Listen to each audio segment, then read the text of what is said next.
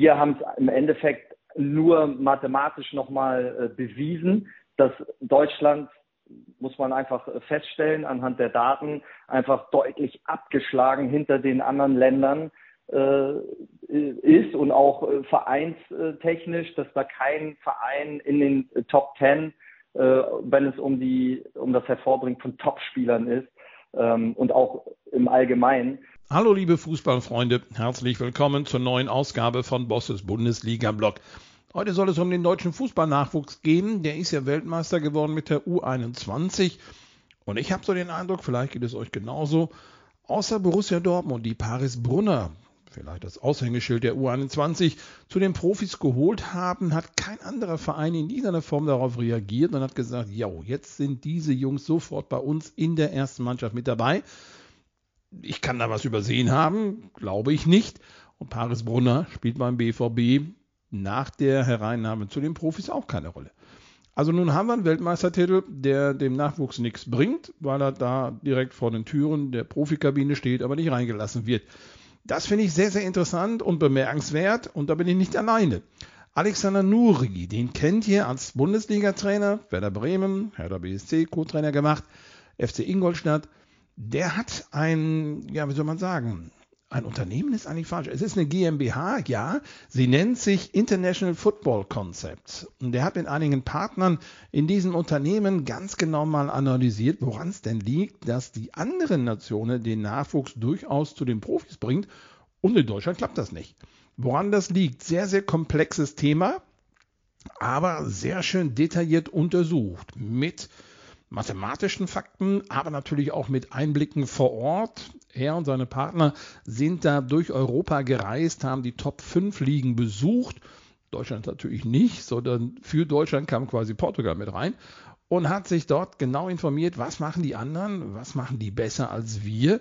Nicht nur über Arithmetik und ja, was weiß ich, Algorithmen ausrechnen lassen, warum das so ist, sondern genau hinsehen, Gespräche führen und daraus dann ein Konzept erarbeiten, das er dann mit den Vereinen umsetzen möchte. IFT, International Football Concepts, dabei als Partner der Vereine, weil wir alle irgendwo das Ziel haben, besser zu werden im internationalen Fußball, was die Vereine angeht, mehr deutsche Spieler reinzukriegen, aber natürlich auch die Nationalmannschaft, die in diesem Jahr die Europameisterschaft ja, gewinnen soll. So muss man es vielleicht sagen.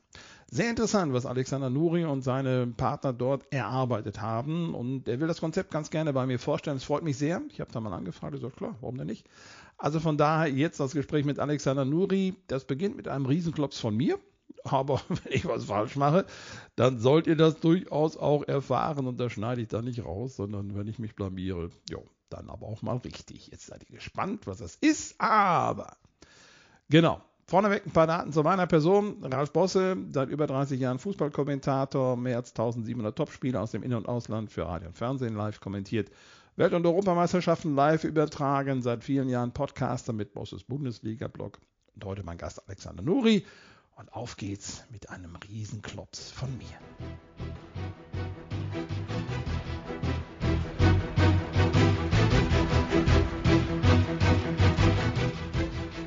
Alexander Nuri darf ich begrüßen. Den kennen die Fußballfans noch als Bundesliga-Trainer, unter anderem Werder Bremen gemacht, FC Ingolstadt gemacht, Co-Trainer unter Klinsi gemacht bei Hertha BSC. Aber was vielleicht ein bisschen untergegangen ist, Alex, du bist auch Nationaltrainer im Nachwuchsbereich gewesen, hast die U15 und U16 des DFBs betreut.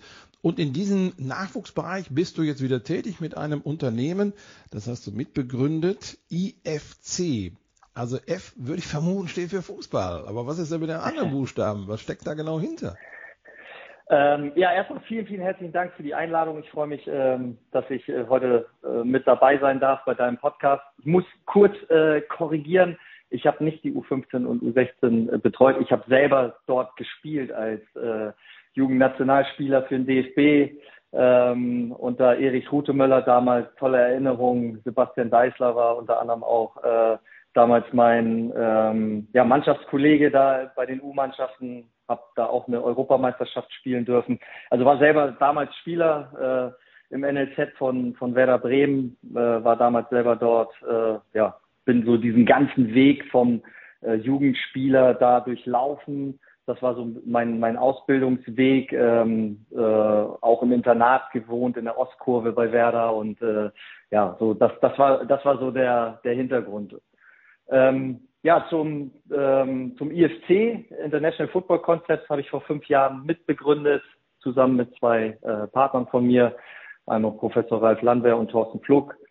Und äh, ja, wir versuchen so die Welt des Sports der Wirtschaft und der Wissenschaft in unseren Projekten zu verknüpfen und äh, haben uns in den letzten Jahren zu so einem Beraterhaus entwickelt, wo wir in den Bereichen Strategieberatung, Bereich Führung äh, und äh, Datenanalyse unterwegs sind. Und ja, im Zuge dessen haben wir halt ganz spannende Projekte äh, machen dürfen, unter anderem, wo wir jetzt ja auch heute drüber sprechen werden, eine Studie zu internationalen Karriereverläufen im Auftrag äh, des DFBs und äh, der, der DFL, so ein bisschen im Zuge ähm, der WM 2008 im, im Nachgang, äh, wo das schon angestoßen wurde, Projekt Zukunft, ähm, wo wir dann auch ähm, ja, diesen, diesen Part übernehmen äh, wollten, dass wir ähm, ja, die Karriereverläufe der größten europäischen Fußballligen von Spielern durchleuchten sollten. Da einmal die Big Five, Deutschland, England, Frankreich, Italien, Spanien äh, und haben dann noch Portugal dazu genommen. Da gingen halt so, so Leitfragen heraus, wo, wo es darum ging, wie erfolgreich sind diese Länder überhaupt bei der Ausbildung von Nachwuchsfußballern, wie viele Nachwuchsspieler schaffen überhaupt den Sprung äh, in den Profifußball und gibt es da irgendwelche Unterschiede in diesen Karriereverläufen in diesen Ländern? Welche Vereine zeichnen sich dadurch äh, exzellente Nachwuchsförderung aus in diesen Ländern und gibt es da vielleicht auch in Deutschland regionale Besonderheiten bei der Nachwuchsförderung? Ähm, und Ziel der Studie war es, besonders erfolgreiche Länder und Vereine für diese gezielte Förderung von Nachwuchsfußballern zu identifizieren. So, das ist so ein bisschen der Hintergrund dieser Studie, wo wir ja ganz viele äh, Erkenntnisse, evidenzbasiert, alles äh, mathematisch belegbar ähm, ableiten konnten und die auch die Grundlage für jetzt die angestoßenen Reformen äh, beim DFB auch äh, nach wie vor sind. Ja. Das lange Einleitung, sorry. Und das hört sich verdammt trocken an, das Ganze, muss ich auch wirklich sagen. Aber Fußball ist ja eben nicht nur rund ins Eckige, sondern auch viel, viel Analyse. Das ist als, als Trainer ja sowieso immer gemacht. Aber jetzt ja. untersucht und man hat so den Eindruck, so ein bisschen über die mathematische Ebene versucht herauszufinden, wo der deutsche Nachwuchs denn überhaupt steht im Vergleich zu den anderen äh, Top 5. Gut, jetzt habt ihr ja. Top 6 äh, Vereine gemacht, Deutschland ziehen wir wieder ab, dann setzt doch wieder 5. Ähm, ja, man könnte jetzt ganz einfach die Frage stellen, wo steht er denn? Habt ihr schon so ein finales Ergebnis bei euren Untersuchungen rausgefunden?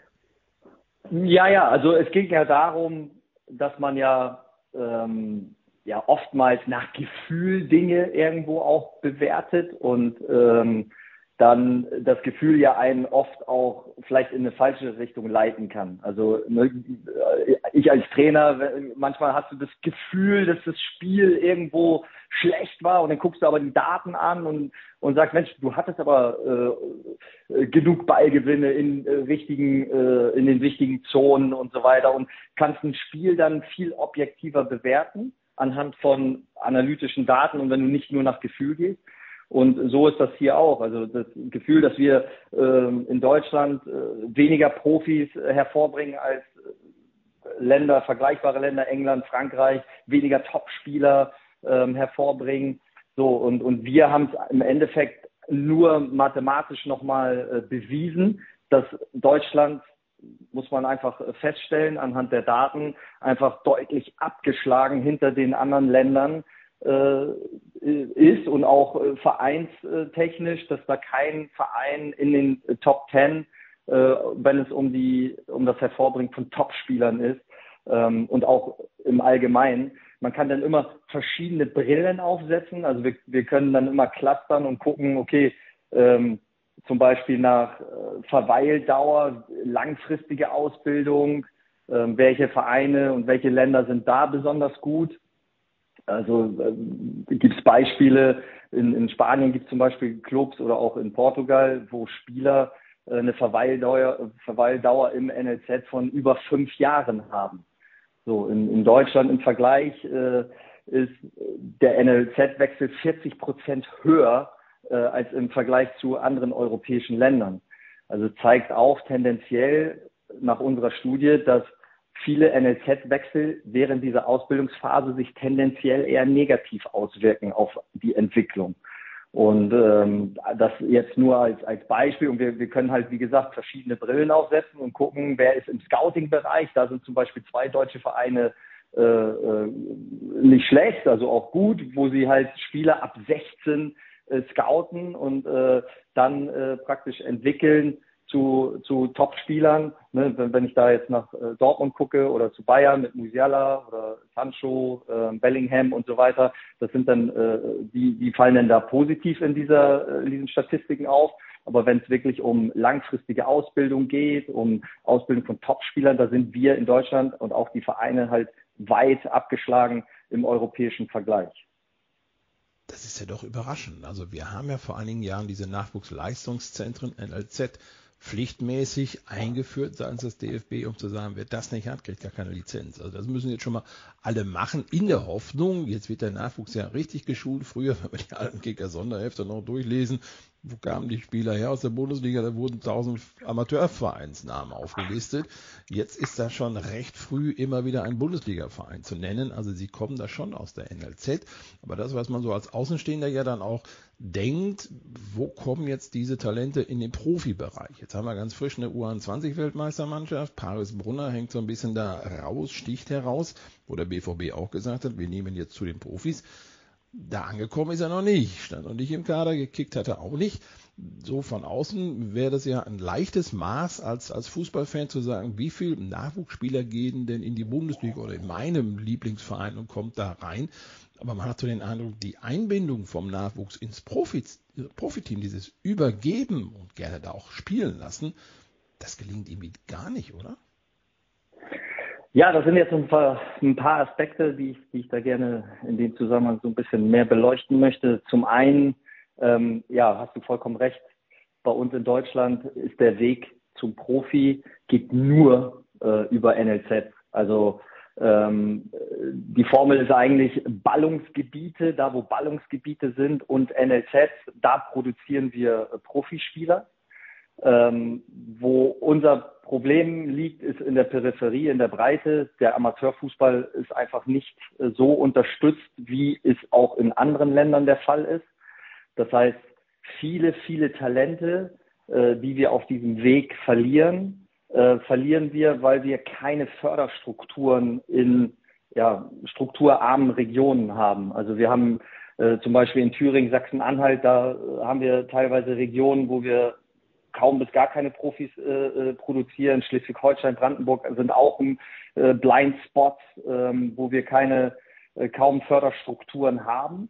Ich habe jetzt mit Freude äh, vernommen, dass äh, ja einige Bundesliga-Vereine das jetzt auch erkannt haben und auch äh, in der Breite mehr Fördermaßnahmen für Trainerfortbildung in der Breite anbieten jetzt und mehr Kooperationen auch in der Region jetzt eingehen um da möglichst viele Talente auch mit zu fördern. Das ist eine positive Entwicklung, aber das machen andere Länder schon seit Jahren. Ich war 2014 das erste Mal bei Bilbao, bei Athletic Bilbao und die hatten damals schon 140 Kooperationen mit regionalen Clubs, mit kleinen Vereinen, die sie damals mit einem Betrag von 1,5 Millionen äh, Euro damals äh, unterstützt haben mit Material, mit Trainerfortbildung, rausgegangen sind, da Identifikation geschafft haben, schon die Spieler relativ früh auch äh, ja, emotional gebunden haben, ein Stück weit, aber auch die Qualität in der Breite, in der Peripherie äh, hochgehalten haben, um da auch möglichst viele Spieler mit zu, zu fördern. Also das ist auf jeden Fall ein, ein Riesenthema und ähm, da gibt es auch ganz andere ähm, Konzepte in, in Frankreich mit, äh, mit den ähm, Trainingszentren, die, die dort äh, sind, wo Spieler, äh, talentierte Spieler äh, gefördert werden über die Woche durch, von montags bis freitags dort auch zur Schule gehen. Äh, wir haben ein ganz anderes Stützpunkt-Konzept, äh, wo wir vielleicht montags eine Stunde, anderthalb äh, mit Spielern arbeiten, aber die nicht so ganzheitlich und äh, so professionell unterstützen können, wie vielleicht das andere Länder machen, die halt einen, Amateurfonds haben, jetzt in Frankreich, wo sie äh, 17 Millionen, glaube ich, im Jahr investieren in den Breitensport, in den Amateursport. Ähm, weil Fakt ist auch, ich kenne das hier selber aus dem, aus dem äh, privaten Umfeld. Äh, ein talentierter Torhüter, der hat in Cuxhaven gewohnt und war halt jetzt mit 14, 15 äh, ein, Talent, aber vielleicht noch nicht so gut, dass er ins NLZ von Werder Bremen wechseln konnte, aber halt ein talentierter Spieler. Ähm, und er hatte halt dann keine Möglichkeit, ambitioniert, leistungsorientiert weiter ähm, diesen, diesen Fußballweg weiter zu gehen, weil einfach drumherum diese, diese professionelle Förderstruktur einfach nicht vorhanden war und der Spieler äh, fällt dann aus dem System. Ähm, und das ist halt wirklich, wirklich schade. Und da haben, wie gesagt, andere Länder andere Förderstrukturen, andere Möglichkeiten, weil sie erkannt haben, und das ist jetzt auch etwas, was wir aus unserer Studie und auch von Besuchen vor Ort von wirklich Top-Akademien, die wir identifiziert haben über unsere Studie, äh, besucht haben vor Ort. Äh, viele haben halt erkannt, dass ähm, de, die Entwicklung von Spielern nie linear verläuft oder in den seltensten Fällen. Ich spreche jetzt nicht über Musiala, ich spreche jetzt nicht über Wirtz, sondern ich spreche jetzt über normale, in Anführungszeichen, Profis, Profilaufbahn, dass die Entwicklung nie linear äh, abläuft, sondern immer in Wellenbewegung und dass jeder ein sehr individuelles Entwicklungstempo hat. Und da den Spielern entsprechend ihrem Entwicklungstempo Karrierepfade in Form von Mannschaften, die ihrem Level und Niveau in der Phase, wo sie sich befinden, entsprechend, sie dort zu fördern, maximal, also durch genügend Spielzeiten, durch die richtige, ähm, richtiges Level, was sie da brauchen an, an, an Förderung, das bereitzustellen. Also ich, ich war bei, bei PSW Eindhoven, die haben dann teilweise eine zweite und eine eine, eine zweite U14, eine zweite U13, haben Kooperationsvereine, wo sie dann auch Spieler noch weiter fördern in diesem System halten. Also der Talentpool ist dann viel, viel größer und sie bieten viel mehr Karrierepfade an, damit die Spieler halt dementsprechend gefördert werden. Also ein langfristiges Commitment, einen langfristigen individuellen Entwicklungsplan und das datengestützt zu begleiten. Das ist eigentlich, das sind so wirkliche Erfolgsfaktoren, die wir bei Top-Akademien gesehen haben, die in allen relevanten Bereichen für die Talentförderung ähm, Unterstützung bieten und das halt, wie gesagt, ein langfristiges Commitment, nicht nach ein, zwei Jahren praktisch den Spieler wieder aussortieren, austauschen, wie das oftmals bei uns der Fall ist. Ich möchte jetzt nicht alle über einen Kamm scheren, aber oftmals ist es so, dass wenn ein Spieler in einem oder anderthalb Jahren nicht diese Entwicklungssprünge gemacht hat, dann wird er oftmals schnell aussortiert und zu einem kleineren Verein dann wieder abgegeben, wo er vielleicht dann nicht drei, vier Mal die Woche äh, mit den Spezialisten diese äh, Förderung bekommt und wird dann vielleicht nicht mehr die Möglichkeit haben, sich so zu entwickeln. Und das ist dann halt im Ausland halt oftmals bei diesen Top-Akademien nicht der Fall. Die werden viel, viel länger in diesen ähm, System gehalten, weil sie dann halt wissen, okay, der macht vielleicht nicht in einem Jahr diesen Sprung, vielleicht aber im zweiten oder dritten Jahr macht er halt drei Sprünge nach vorne. Und dementsprechend, ähm, ja, ist es, äh, ist das halt äh, total ähm, leistungsfördernd und äh, hilft bei der, bei der Entwicklung der, dieser Spieler. Ich fand das sehr interessant, so was du so gesagt hast, weil ich hatte so den Eindruck, beim, beim reinen Zuhören kam mir meine eigene schulische Karriere in den Sinn. Zu meiner Zeit war es damals so, du gingst aufs Gymnasium, machst Abitur. Wenn du unterwegs gescheitert bist, dann ging's Realschule, dann war's. Entweder hast du es gepackt oder nicht. Mittlerweile gibt es im Schulsystem ja so viele Abzweigungsmöglichkeiten, wo du zwischendurch hin und her ändern kannst, da nochmal, da nochmal, da nochmal. Aber das Endziel ist über verschiedene Wege erreichbar, war früher völlig undenkbar das, was du jetzt gesagt hast, scheint jetzt ja auch jetzt auf den Fußballbereich übertragen, genau dasselbe möglich zu sein. Du musstest nicht mehr über den Amateurverein hoffen, dass irgendeiner durch Zufall mal ein Spiel vor dir sieht und der Trainer sagt, ey, der ist ja ein richtig guter, den nehmen wir mal rüber. Jetzt gibt es verschiedene Möglichkeiten über einen Kooperationsverein oder durch den direkten Nachwuchs des Bundesligavereins, der ja auch, ja, sag mal, Talenttrainingstage anbietet oder über das Scouting, was er selber macht, weil er über die Dörfer fährt und sagt, ich sammle mal die Besten ein, dann sollen sie mal spielen und wir wissen ja auch, so von 1000 Spielern bleibt einer über. dann sind einige Jungs in der NLZ mit 14, 15, 16, verändern sich körperlich ja auch nochmal in diesem Alter, werden größer, die Hebelverhältnisse werden anders, die, der, das Ballgefühl geht auf einmal weg, weil mein Bein nochmal 5 cm gewachsen ist. Das sind alles Dinge, die ja mit reinspielen, wo, wo du vielleicht beim ersten Eindruck sagst, Riesentalent, und zwei Jahre später durch verschiedene Situationen ist dieser Eindruck komplett verpufft und dann muss man sagen, schade, das klappt eigentlich nicht. Nur bei ja. allem, was du so sagst, ist immer noch Endstation. Es, es scheint mir jetzt so beim Hinhören zu sein, so bis hier ist jetzt dieser, dieses Talent ausgebildet. Und jetzt kommt die Profimannschaft von der anderen Seite und sagt, okay, du NLZ sagst mir, der Karl-Heinz hier, das ist ein guter, nimm ihn mal. Und jetzt muss die Profiabteilung aber sagen, wir tun das. Dazwischen scheint mir immer noch so, so ein Grad zu sein, so, so, so ein Kanal, so, so ein Graben, wo die Profis eben sagen, ja, wenn du sagst, das ist ein gut, dann muss ich das ja noch nicht auch noch sagen. Also dieser fließende Übergang zu sagen, NLZ sagt, das ist ein guten und die Profis sagen, ja, dann nehmen wir ihn auch. Das scheint nicht so selbstverständlich zu sein, oder? Ja, äh, erstmal nochmal zwei, zwei äh, inhaltliche Punkte zu dem, wie du, wie du eingeleitet hast, diesen, die, diesen Punkt. Ähm, also ein, ein Erfolgsprinzip, was äh, absolut äh, greift, ist, so lange wie möglich, so viele wie möglich in dem System zu halten und so viele Spieler und Talente. So, das ist, das ist erstmal auch ein wichtiges Erfolgsprinzip der, der ähm, erfolgreichen Akademien. Also so viel, das, den Talentpool so groß wie möglich zu halten und dann äh, ja versuchen, das, dieses Commitment so langfristig wie möglich und so lange wie möglich auch die, die Spieler zu unterstützen. Das zum einen, und da hast du gesagt, ja, über Kooperationsvereine oder selber Karrierepfade, das macht total Sinn. Und was in Deutschland einfach auch noch auffällt, ist, ähm, wenn wir über den Relative Age Effekt sprechen, was du eben ja auch schon gut beschrieben hast, über die Entwicklung, der eine wächst immer 10 Zentimeter, körperliche Entwicklung, äh, auch kognitive äh, Entwicklung. Also in Deutschland ist es so, dass in den letzten äh, 13 Jahren ähm, 60 Prozent der späteren Profis, die irgendwann mal Profi geworden sind, in den ersten beiden Quartalen geboren wurden.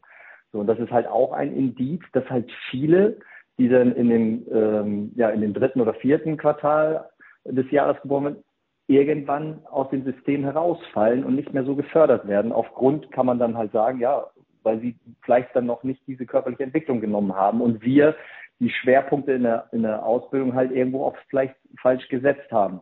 Wenn wir sagen, okay, wir wollen halt eher ähm, wir, wir, wir setzen eher auf Ergebnisse in unteren Ligen, äh, in unteren Altersgruppen und weniger auf den Fokus auf Entwicklung. Und das ist auch ein weiterer Erfolgsfaktor, ein wichtiger Erfolgsfaktor in der Ausbildung, dass, und das hat der DFB jetzt auch erkannt und versucht da auch gegen zu steuern, dass im, im, im Nachwuchsbereich äh, die Ergebnisse zweitrangig sein sollten und die Entwicklung des Individuums und der einzelnen Spieler. Und da gibt es auch ganz, ganz viele tolle Beispiele. Ähm, wenn ich kurz eins äh, erzählen darf, was uns äh, der Akademieleiter äh, wirklich inbrünstig emotional äh, erzählt hat, weil es einfach auch eine tolle Geschichte ist von Oyarzabal. Mikel Oyarzabal, der Kapitän von Real Sociedad, zwischenzeitlich mit, hatte zwischenzeitlich einen Marktwert von über 70 Millionen Nationalspieler.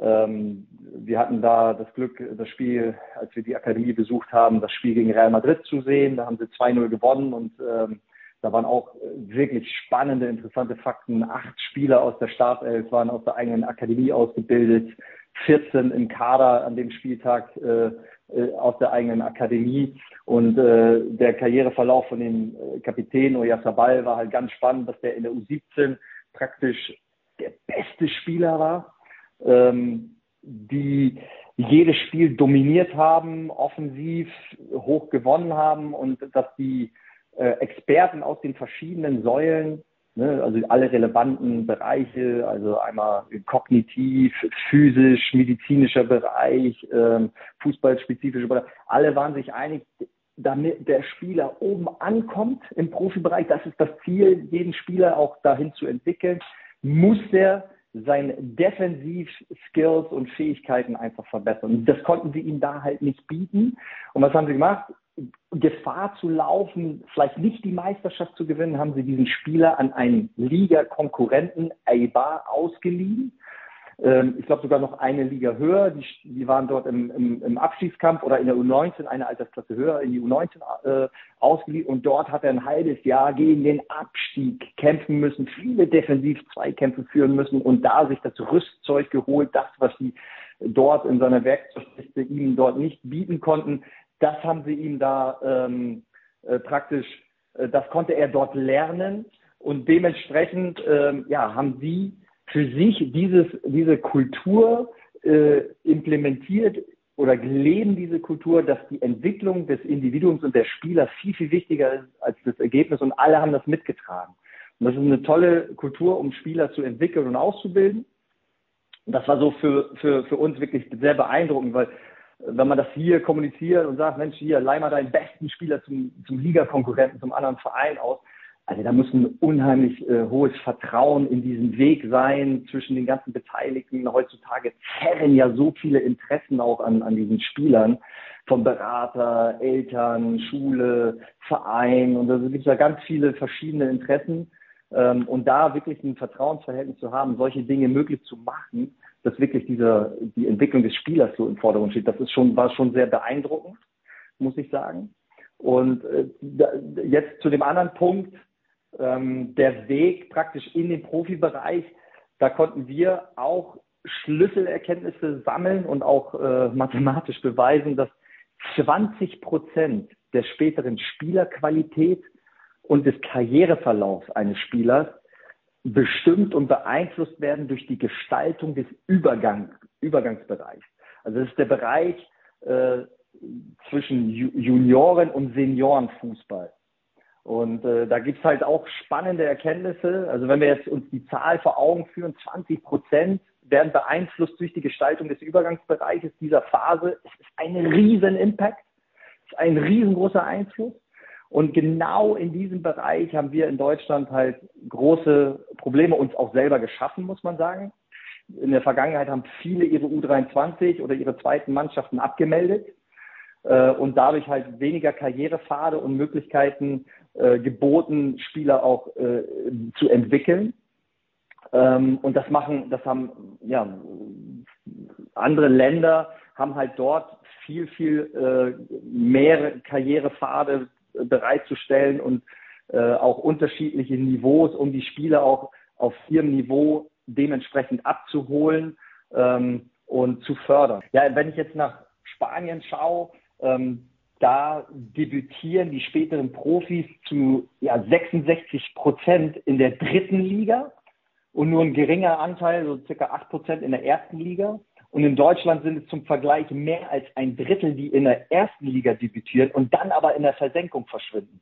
Also macht es halt tendenziell mehr Sinn, so früh wie möglich ähm, im Seniorenbereich Erfahrung zu sammeln, aber dann ist es tendenziell ähm, positiver oder wirkt sich das deutlich positiver aus, wenn, wenn man die Spieler erst in der dritten Liga debütieren lässt und sich dann entwickelt, äh, um, um dann den nächsten Sprung zu machen in die ersten Liga. Und in Spanien sammeln äh, die Spieler im Schnitt über ein Jahr früher regelmäßige Spielpraxis im Seniorenfußball als in Deutschland. Also auch das wieder ein Indikator dafür, es macht Sinn, zweite Mannschaften einzuführen, teilweise sogar dritte Mannschaften.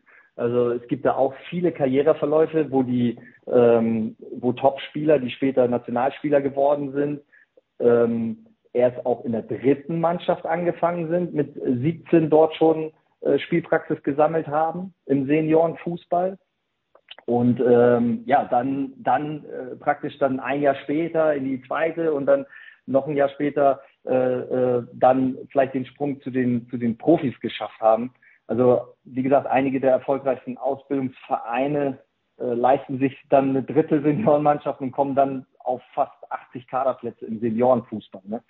Also so kannst du fast jedem Spieler einen eigenen Karrierepfad für die eigene Entwicklung zur Verfügung stellen. Und ähm, ja, da, da sind halt, wie gesagt, unzählige Beispiele. Äh, Zubimendi, ähm, äh, Amerique Laporte, äh, also in Spanien gibt es äh, da ganz viele Beispiele für Karriereverläufe, die so diesen Weg gegangen sind. Ähm, und sich dann halt, wie gesagt, progressiv Stück für Stück ihrem Niveau entsprechend äh, entwickeln konnten und den Sprung dann zu den Profis als Topspieler am Ende auch ähm, sich da so raus ähm, entwickeln konnten. Ich finde das jetzt sehr interessant. Ich sehe so im Ausland so, so einen Kreisverkehr mit vier Straßen, wo du abbiegen kannst. Und in Deutschland haben wir eine Straße, da steht auch noch ein Schild Einbahnstraße. Da musst du durch Richtung Profi und wenn du da unterwegs äh, umdrehen möchtest, das ist nicht erlaubt. Entweder biegst du rechts ab und da ist Feierabend oder du erreichst das Ziel. Da ist das Ausland anscheinend doch etwas breiter aufgestellt, um dich zu sagen, der Junge hat jetzt eine Chance gehabt, der hat er versemmelt oder der Verein, Trainer, wer auch immer. Aber eine zweite kriegt er nicht und der Aus, das Ausland ist bereit zu sagen, der hat Potenzial, siehe Oyasabal der braucht noch ein bisschen was. Wir verschlechtern unsere Mannschaft bewusst selber, weil am Ende ist er wieder besser. Da habe ich aber auch so, wenn ich das höre, so ein bisschen das Gefühl, dass die Jungs haben ja alle schon einen Berater, dass der natürlich hingeht und sagt, ey, Moment, mein Star von morgen steckt er jetzt hier in die dritte Liga oder macht ihn zu einem Kooperationsverein, dass er da erstmal spielt. Nix, dann bleibt er nicht bei euch, dann geht er woanders hin, weil der muss schnellstmöglich in die Profimannschaft, der muss schnellstmöglich in die Bundesliga weil, das sage ich jetzt für mich intern als Berater, ich davon ja mein Geld verdiene. Sind diese Jungs, also diese Berater, dann auch so ein bisschen schädlich, wenn es darum geht, junge Spieler gefühlvoll und sinnvoll nach oben zu bringen? Ja, ich hatte das ja vorhin schon mal so ein bisschen angeschnitten, dass das ein Indikator dafür ist, dass wir 40 Prozent häufigere NLZ-Wechsel bei uns haben als im europäischen Vergleich im Ausland. Ähm, das ist ja schon ein Indikator dafür, dass ähm, ja, bei uns öfter das in der Entwicklungsphase das NLZ gewechselt. Ich möchte nicht, im Einzelfall äh, macht das vielleicht auch mal Sinn, keine Frage. Ähm, aber tendenziell macht es eher Sinn, ein langfristiges Commitment und einen längeren Entwicklungsplan zu verfolgen. Und ja, da muss ich einfach sagen, dass natürlich entscheidend oder auch wichtig ist, so eine, so eine Kultur zu entwickeln und das Vertrauen zwischen allen Parteien, weil du wirst das Rad nicht mehr zurückdrehen können, meiner Meinung nach. Also es werden immer natürlich äh, bei talentierten Spielern ähm, Berater mit dazwischen sein, weil viele Eltern natürlich vielleicht auch nicht selber über so viel Erfahrung im Umgang mit ihren talentierten Kindern haben und sich dementsprechend natürlich auch ähm, da Beratung äh, einholen. Das kann man ja auch niemandem verübeln. Und auch nicht alle Berater haben dann, ähm, ja, sind dann so äh, sch schlecht, äh, wie der Ruf dann auch immer oft ist. Ähm, von daher muss man da immer äh, differenzieren. Aber ich würde versuchen, als Verein so eine Kultur und, und so einen Führungsstil zu entwickeln, wo der wirklich von Vertrauen ähm, und einen langfristigen Entwicklungsplan und sehr individuell abgezielt auf, auf die Entwicklung der Spieler ähm, zugeschnitten ist und damit einfach auch die Spiel, äh, die Eltern und das Umfeld, die Berater dort mit einzubinden und die mit in diesen Plan zu involvieren, weil dadurch schaffst du einfach auch ein, ja, dieses Vertrauensverhältnis, wenn sie erkennen, dass die individuelle, die absolute Entwicklung des Spielers im Vordergrund steht. Und natürlich gibt es da Interessen von Geld und wie auch immer.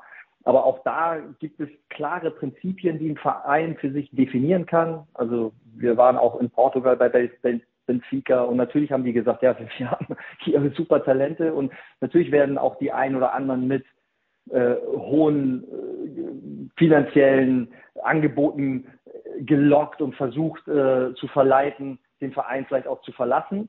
Wir haben aber einen super Track Record und können zeigen, hey, wenn du diesen Weg mit uns weitergehst, guck mal, wie viele es schon geschafft haben, diesen Sprung, die diesen Weg weiter und dann vielleicht später äh, wirtschaftlich davon profitiert haben und nicht jetzt in diesem Schritt, wo es halt um wirklich diese Stabilisierung der Entwicklung geht und in, in dieser Ausbildungsphase. Und da gibt es halt viele Beispiele, die halt vielleicht diesem Lockruf des Geldes vorher gefolgt sind und dann halt äh, irgendwann in der Versenkung verschwunden sind. Ähm, und da gibt es halt dann, wie gesagt, das ist halt eine Kultur und ein Führungsstil, den man entwickeln muss, um dieses Vertrauen ähm, auch aufzubauen, dass diese, ja, diese, diese Wechsel halt nicht so häufig sind oder dass man, dass man da äh, wirklich äh, ja, diese, diese Entwicklung gemeinsam ähm, an einem Strang weiter verfolgt.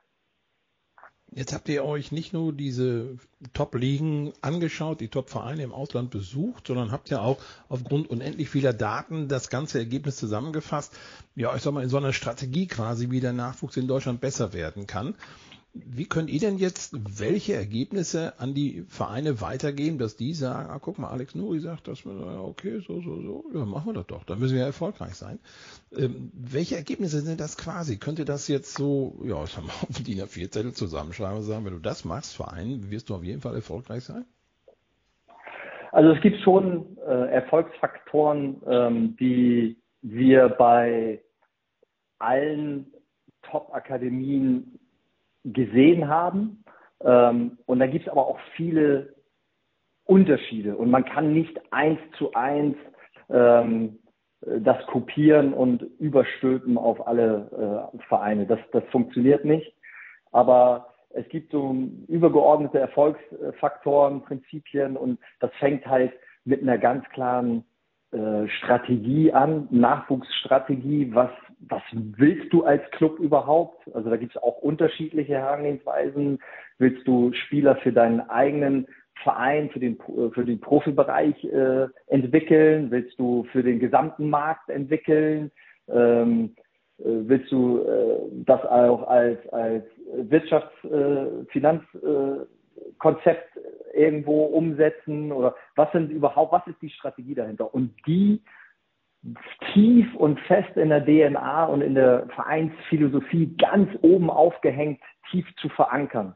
Dass sich der Verein damit identifiziert und dass denen das extrem wichtig äh, ist. Das ist ein ganz äh, wichtiges Merkmal, die alle diese Top-Vereine hatten. Also da war Nachwuchsausbildung extrem groß geschrieben in der DNA des Vereins und hatte eine enorme Wichtigkeit. So, und mit einer klaren Idee äh, hinterlegt. Und dann gehst du weiter runter und guckst halt, okay, ähm, äh, diese Vereinskultur, die ich beschrieben habe, die, diese Führungsaspekte, das ist ein ganz wichtiger Teil, um ähm, halt diese verschiedenen Säulen auch mit Leben zu füllen. Also die Säulen, was Ausbildung betrifft, was Scouting betrifft, was Struktur, Organisation betrifft, ähm, diese ganzen Aspekte, die dann wichtig sind, um, um so, ein, so ein NLZ auch oder so eine Akademie auch ähm, erfolgreich äh, zu betreiben. Ähm, und ja, da geht es halt darum, was wir erkannt haben oder was wir gesehen haben, dieses langfristige Commitment, dieses in die individuellen Entwicklungspläne, ähm, eine klare Datenstrategie zu haben in den relevanten Bereichen, ähm, dieses langfristige Commitment zu begleiten. Also habe ich ja vorhin schon gesagt, im kognitiven Bereich die Spieler äh, ganzheitlich, holistisch zu betreuen, im athletischen Bereich, im medizinischen Bereich, im fußballspezifischen Bereich. Ähm, da wirklich die Spieler langfristig mit zu begleiten, das ist, das ist ein Erfolgsfaktor. Dann so viele Karrierepfade wie möglich anbieten, um die Spieler immer wieder ihrem individuellen Entwicklungstempo und Level entsprechend fördern zu können. Natürlich gehören dann auch ähm, in den Schlüsselpositionen äh, die richtigen Leute, in Anführungszeichen die richtigen Leute, die sich auch extrem identifizieren mit ihren Bereichen. Ähm, das ist zum Beispiel auch äh, eine, ne, ne Strategie, dass du im Grassroots-Bereich, im unteren Bereich halt äh, auch ja, Trainer hast, die vielleicht auch eher den Schwerpunkt im pädagogischen Bereich haben, um den Kindern auch, äh, wie sie lernen, auch das erstmal zu vermitteln und die Art und Weise, Wissen zu vermitteln, dann eine breite Bewegungsspektrum den Kindern zu vermitteln im Grassroots-Bereich. Also wir haben da ähm, Vereine gesehen, die äh, oder auch äh, dann durch die politische Kommune gesteuert, dass du ähm, bis zur U12 praktisch drei äh, Sportarten parallel äh, machen sollst, um einfach wirklich das Bewegungsspektrum so breit wie möglich aufzustellen. Wir hatten da so ein paar ähm, äh, Beschreibung, äh, da ist ja ein gesellschaftliches Phänomen. Äh, in Portugal haben die das so beschrieben als motorische Analphabeten, dass, dass viele natürlich durch den Bewegungsmangel, durch äh, Digitalisierung, durch äh, Spielkonsolen und so weiter nicht mehr so diesen Bewegungstrieb ausleben können und dem entgegenzuwirken, du, ein Schulterschluss mit der kommunalen Politik, dass die Kinder halt äh, bis zur U12 drei verschiedene Sportarten ausüben äh, sollen, in Anführungszeichen, und, und dann sich erst dann erst entscheiden sollen für, für eine Sportart. Das fand ich zum Beispiel auch einen ganz spannenden Ansatz. Ähm, und ja, also das ist halt komplexer ähm, und man kann nicht sagen, dass das, was bei Real Sociedad funktioniert, dann auch äh, bei, bei äh, Eintracht Frankfurt oder wo auch immer funktioniert. Aber man kann sich inspirieren lassen und Ideen sammeln und dann überlegen, wie kann man das ähm, bei, bei anderen Vereinen zum Beispiel äh, umsetzen, was kann man davon ähm, für sich adaptieren, wie kann man es vielleicht anders umsetzen mit einer ähnlichen Idee. Also da gibt es halt auch ähm, verschiedene äh, Ansätze, aber das sind so wirklich ähm, Dinge, die erfolgreiche Akademien ähm, auszeichnet. Wie gesagt, diese so viele Spieler wie möglich, so lange wie möglich, dann auch äh, langfristiges Commitment, sehr individualisierten Entwicklungsplan, so viele Karrierepfade wie möglich, den Übergangsbereich optimieren, dann natürlich Spezialisten haben in den verschiedenen Bereichen, holistischen Ansatz, Daten gesteuert, das mit zu begleiten.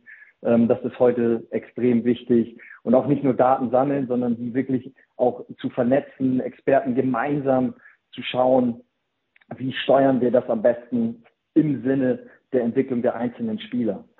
So, das, das sind so die, die Dinge, die, die, die wir äh, auch ja, an Erfahrungen sammeln konnten. Die letzte Frage habe ich ja ganz bewusst so gestellt, weil ich mich deine Antwort erwartend mal in die Position eines Vereinsvertreters zurückgezogen habe. So nach dem Motto, wir haben Alexander Nuri jetzt hier eingeladen mit seinem International Football Konzept. Alex, erzähl mal, was machst du? Und dann habe ich ja jetzt die Antwort von dir bekommen. Die Reaktion für mich als, als was weiß ich, äh, Jugendvereinsvertreter oder Nachwuchsleistungszentrum Leiter oder was auch immer für eine Position, würde ich sagen, boah, ey, das sollen wir alles machen, das schaffen wir überhaupt nicht. Das ist ja gar nicht in vier Wochen geschafft, sondern da brauchst du ja vier Jahre für. ähm, aber so wie du es vorträgst, ist es ja nun nachweisbar. Ist ja nicht so, dass du nachts geträumt hast, wirst morgens wach und sagst, ah, ich habe eine Erscheinung, ich schreibe das mal eben auf, dann läuft das. Das ist ja alles datenbasiert und wenn einer eine Frage hat, kannst du genau sagen, ah, hier auf Position 27.3, da haben wir das genau untersucht und dann waren wir bei denen und die haben das genauso. Also als Ergebnis macht das so. Jetzt habt ihr ja Partner, der DFB ist mit dabei, DFL ist mit dabei, andere Vereine auch.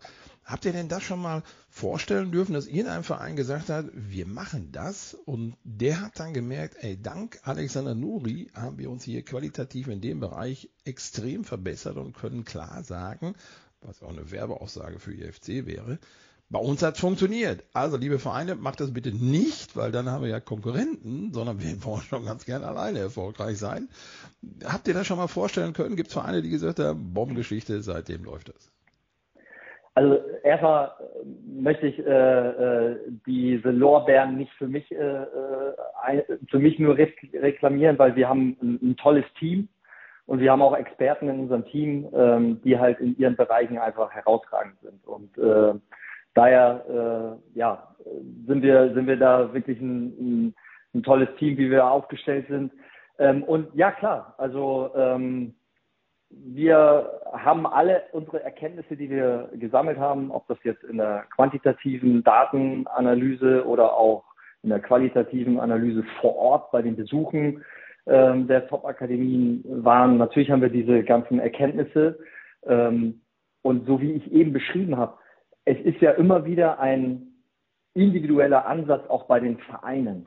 Also du gehst halt hin und guckst dir an, wie sind die Voraussetzungen, wie ist ähm, die regionale Verwurzelung, was gibt es da für Werte, was gibt es da auch für Spielerqualitäten. Zum Beispiel bei Real Sociedad war ein, ähm, die haben halt viele Mittelfeldspieler, die sie dort in der Region ausbilden, äh, was sie auch von ihren ähm, Fähigkeiten, von ihren Skills mitbringen. Und was denen so ein bisschen fehlt, ist dieses Tempo, dieses Eins gegen Eins, dieses Querlige.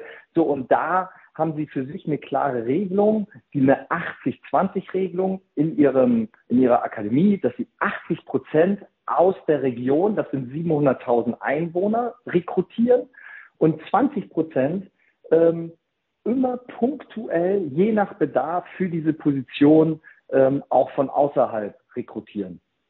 So, später äh, in, im Profibereich haben sie sich eine 60-40-Regelung auferlegt. Das heißt, 60 Prozent aus dem Kader sollen aus der eigenen Akademie ausgebildet worden sein. Und äh, so ist jeder in der Region, also wie gesagt, wir haben eher so diesen ähm, Fokus, dass sie in ihrer Region halt diese Talente haben, die halt so ein ausdauernder Mittelfeldspieler und denen fehlt halt dieses, dieses ähm, ja, eins gegen eins, quirlige Außenbahnspieler. Und äh, so hat ja jede Region unterschiedliche Voraussetzungen. Vielleicht in Berlin mehr Straßenfußballer, Käfig, äh, Bolzplatz-Mentalität. Äh, äh, Frankfurt kann ich mir auch vorstellen, dass das äh, da in dem Bereich so äh, äh, ist. Und so hat ja jede Region eigene Voraussetzungen und so äh, muss man auch dementsprechend die Konzepte und Strategien so anpassen, wie es halt auf den Verein dementsprechend auch äh, zugeschnitten passt. Und ähm, wie gesagt, diese übergeordneten Erfolgskriterien, äh, die zählen unserer Meinung nach äh, äh, immer. Ne, ob das, wie gesagt, diese, diese klare Strategieverankerung, die Kultur, Führungsstil, ähm, dieses langfristige Commitment, individuelle Entwicklungsplan, diese ganzen Themen, die ich jetzt eben auch schon gesagt habe. Und ja, wir sind äh, auch dabei, Bundesliga-Vereine da zu beraten und äh, zu begleiten in diesem Prozess und unsere, unser Know-how, unsere Daten, aber auch unsere Erkenntnisse ähm, zur Verfügung zu stellen, äh, um halt die Akademien weiter zu entwickeln und auch einzelne Bereiche in den einzelnen Säulen ähm, da Inspiration zu liefern, Input zu liefern und da ähm, ja zu beraten, was man vielleicht irgendwo im Benchmark, was, was andere Vereine dort machen und dann eigene Ideen daraus zu entwickeln und eigene Wege daraus zu entwickeln. Und da sind wir dabei und äh, ja, haben da auch schon sehr, sehr gute Ergebnisse erzielt und, und äh, sehr gutes Feedback bekommen und ähm, ja, sind da, sind da ja begeistert uns. Man hoff, ich hoffe, man, man hört das, weil es einfach auch ähm, unheimlich viel Spaß macht, äh, diese Themen mit äh, zu unterstützen und mit zu begleiten. Neugierde ist geweckt mit einigen Vereinen, Alex. Wer ist denn das? Nenn uns Namen. ja, da möchte ich jetzt keine Namen nennen. Ah. Ähm, ich da möchte ich jetzt keine Namen, möchte ich jetzt keine Namen nennen. Ähm, aber ja, auch da der Austausch äh, ist, ist, sehr ähm, ja, vertrauensvoll und, und ähm, ja, macht einfach unheimlich Spaß, bei dieser Entwicklung mit dabei zu sein, teilweise auch den Transformationsprozess mit zu begleiten, zu unterstützen. Und wie gesagt, es ist immer eher so, dass wir Flügelpartner sind auf Augenhöhe und äh, einfach Ideen liefern, gemeinsam diskutieren, entwickeln und daraus halt neue Konzepte, neue Ideen auch entwickeln, die zugeschnitten auf die einzelnen Vereine sind. Weil nochmal eins zu eins kopieren geht nicht, äh, macht auch keinen Sinn, sondern ähm, da zu schauen, sich Inspiration zu holen und dann ähm, ja, ein eigenes, eigene Idee, Identität zu entwickeln. Das ist, das ist das Entscheidende. Das war sehr oft in deinen Antworten zu hören. Individuell und eigen. Das heißt, es ist ja. kein, kein Paket von der Stange, wo du sagst, so Verein, nimm das und sieh zu, dass du das umsetzt und wenn nicht, ja, dann ist das euer Problem, nicht meins. Denn wenn das so wäre, dann sind sie alle wieder auf dem gleichen Stand, dann hilft das ja auch nichts weiter. Also wenn, dann soll ja auch ein bisschen Wettbewerb entstehen und jeder muss das für sich selber umsetzen. Und wenn du ja unter anderem gesagt hast, Führungsaspekte, dann hängt das ja auch vom Personal ab. Und wenn ein Verein da kein qualitativ gutes Personal hat oder einige Positionen noch gar nicht besetzt hat, dann wird es natürlich auch schwer, das umzusetzen. Wenn man dann eure Ausführung bekommt, eure Strategie und dann liest und sagt, das haben wir nicht, das streichen wir weg, das können wir auch nicht, das müssen wir ausstreichen und das weg, dann bleibt nein nichts mehr über dann brauchst du es nicht anzufangen. Aber sehr, sehr interessant, Alexander Nuri, dass wir das mal vorstellen durften, was ihr mit International Football Concepts erarbeitet habt. Klar ist aber auch geworden, der deutsche Nachwuchs äh, ist da. Es hakt eher an den Vereinen, das Angebot so nutzen zu können und zu sollen, damit am Ende erfolgreicher Fußball in Deutschland gespielt wird. und ganz am Ende die Nationalmannschaft vielleicht mal sagt, der Junge, den haben wir nur gekriegt, weil IFC damals gesagt hat, mach das mal so und so. Und der schießt uns jetzt hier zur Weltmeisterschaft. Das wäre natürlich eine schöne Geschichte, glaube ich. Ne? Verfolgt ihr das? Ja, ich, Habt ihr irgendwelche Spieler, wo ihr sagt, also den schreibe ich hier mal auf den Zettel, der könnte richtig gut sein, den haben wir quasi begleitet mit IFC und das interessiert uns, was aus dem geworden ist? Also erstmal muss ich sagen, dass, das ein Schulterschluss ist von, von äh, Gesellschaft, Vereinen und Verbänden. Also am Ende haben wir ja alle Interesse auf Interesse als, als Land. Äh, ich bin Fan von der Nationalmannschaft, äh, da wirklich auch Top-Spieler auf äh, Weltklasse-Niveau zu entwickeln. Und dann ist das immer ein Schulterschluss zwischen den, zwischen den verschiedenen äh, Säulen. Und ähm, ja, ich bin da total optimistisch. Äh, ein äh, Satz von einem ganz bekannten ähm, Sportdirektor von Athletic Bilbao, der Senor Amoroto, ähm, hat uns im Gespräch einen, einen Satz äh, vermittelt, der finde ich äh, total gültig ist für, für alle. Er hat gesagt, äh, es mangelt nie an Talenten, sondern immer nur äh, am Umgang mit ihnen. Und äh, das ist der Schlüssel in meinen Augen. Äh, wir haben ja 84 Millionen Einwohner hier in Deutschland und da wird es nicht an Talenten mangeln, äh, sondern wie gesagt an dem Umgang mit ihnen. Und da müssen wir in diesen drei Säulen halt äh, gemeinsam dran arbeiten. Ich finde, der DFB hat jetzt äh, tolle Reformen angestoßen. Hannes Wolf auch mit seiner, äh, mit seinem Konzept, äh, mit seinem Trainingskonzept da auch. Äh, viele Vereine sind jetzt dabei, U23 wieder einzuführen, äh, sind jetzt dabei auch ähm, in der Breite ihr Wissen zu teilen und, und, und da die, die Peripherie auch wieder ein bisschen zu stärken. Ähm, das hilft auch. Also es wird jetzt an vielen Bereichen äh, passiert jetzt was und ich bin da sehr, sehr optimistisch, dass wir ja, dass wir ähm, da auch wieder diese Top-Spieler bei uns ausbilden werden und in der Zukunft dann auch äh, davon profitieren.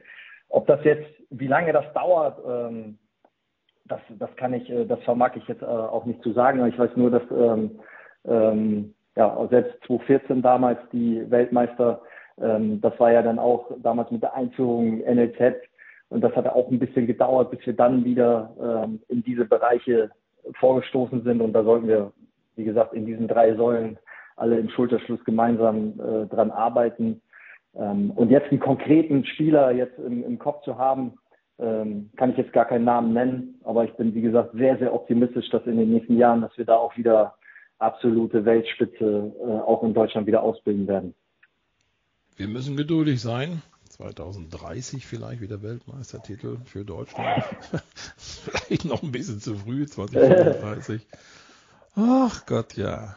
Äh, eine Glaskugel habe ich auch noch nicht. Eine Glaskugel habe ich auch noch nicht. Ich denke, ihr habt alles vom IFC. Müsst ihr nur noch mal eben anmachen, USB-Verbindung mit der Glaskugel und schon sagt die 2030. Tja, ich bin gespannt. Alexander Nuri, vielen, vielen Dank.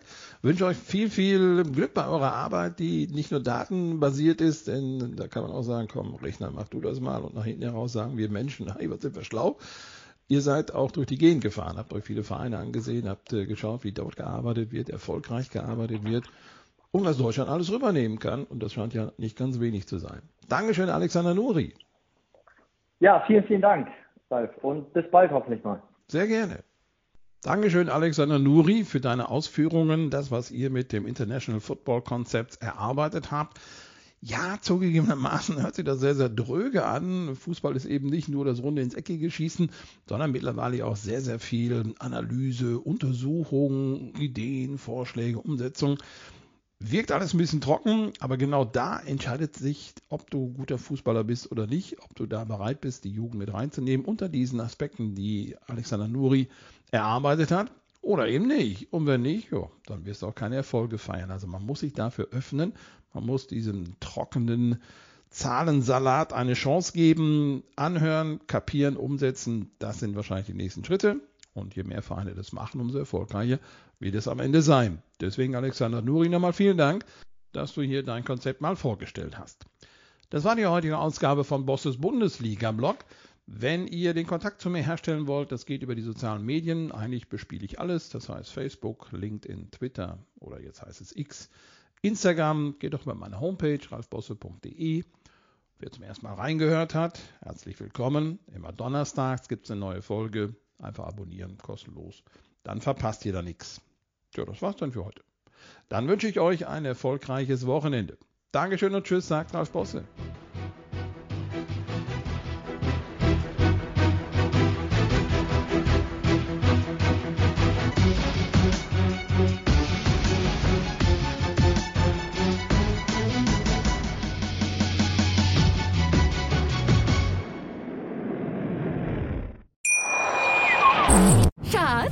Bin neu verliebt. Was? Da drüben. Das ist er. Aber das ist ein Auto. Ja, eben. Mit ihm habe ich alles richtig gemacht. Wunschauto einfach kaufen, verkaufen oder leasen. Bei Autoscout24. Alles richtig gemacht. Wie baut man eine harmonische Beziehung zu seinem Hund auf? Puh, gar nicht so leicht. Und deshalb frage ich nach, wie es anderen Hundeeltern gelingt, beziehungsweise wie die daran arbeiten. Bei Iswas Dog reden wir dann drüber. Alle 14 Tage neu mit mir, Malte Asmus und unserer Expertin für eine harmonische Mensch-Hund-Beziehung, Melanie Lippisch. Ist was, Dog? Mit Malte Asmus. Überall, wo es Podcasts gibt.